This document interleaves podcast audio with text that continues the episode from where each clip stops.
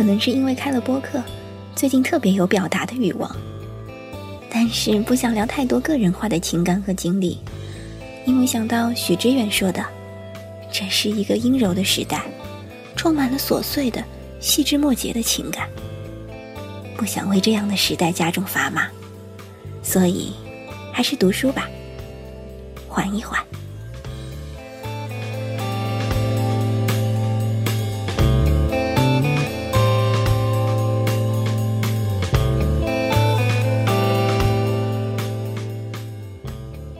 的是毛姆的作品《刀锋》，我的一小部分摘抄。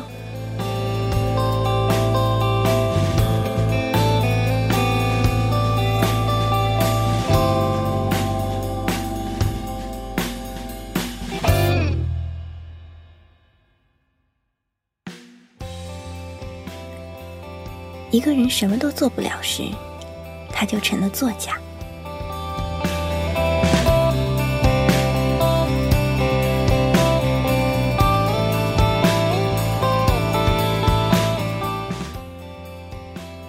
在治学上，有合群的狼，也有单身的狼。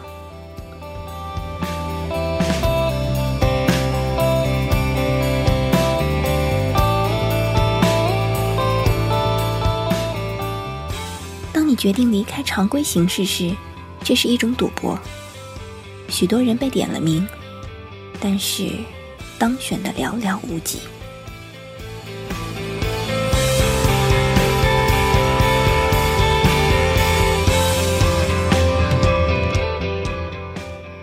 我就像一个躺在黑房间里，但是醒在床上的人。忽然看见窗帘上透过一道光线，心里知道，只要拉开窗帘，眼前就会展开一片晨光朗照的原野似的。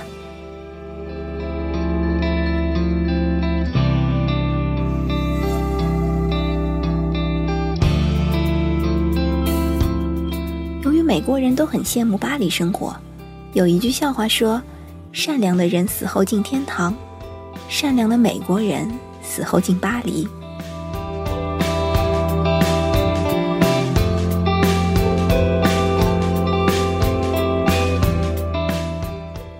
感情有极为理智所不理解的理由。如果他的意思是我设想的那样，那就是指情欲控制着感情的时候，感情就会发明一些不但言之成理的理由，而且可以充分证明世界在爱面前可以为了爱完全毁掉。它使你相信牺牲荣誉是值得的，而蒙耻受辱是便宜的事情。情欲是毁灭性的，它毁掉安东尼和克里俄皮特拉，毁掉特雷斯坦和伊苏尔德，毁掉巴奈尔和吉迪奥塞。如果它不毁掉人，它就死掉。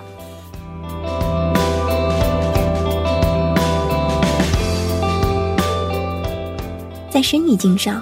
欺骗有时候会得手，但是在艺术上，诚实不但是最上策，也是唯一的策略。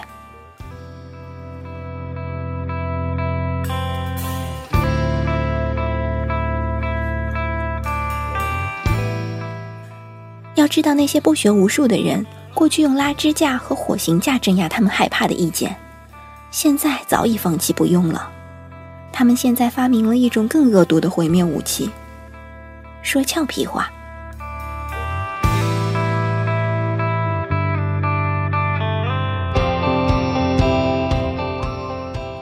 西里甘南夏常说：“沉默也是谈话。”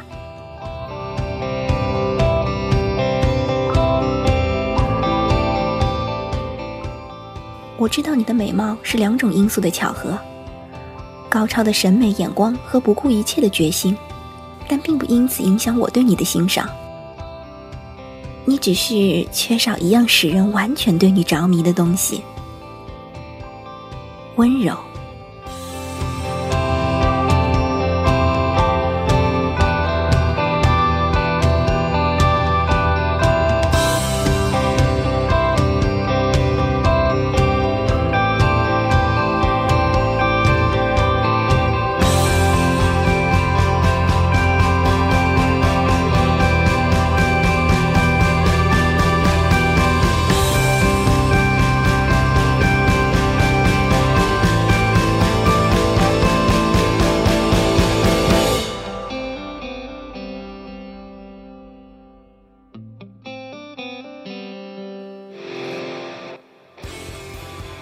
毛姆的毒舌，简直了。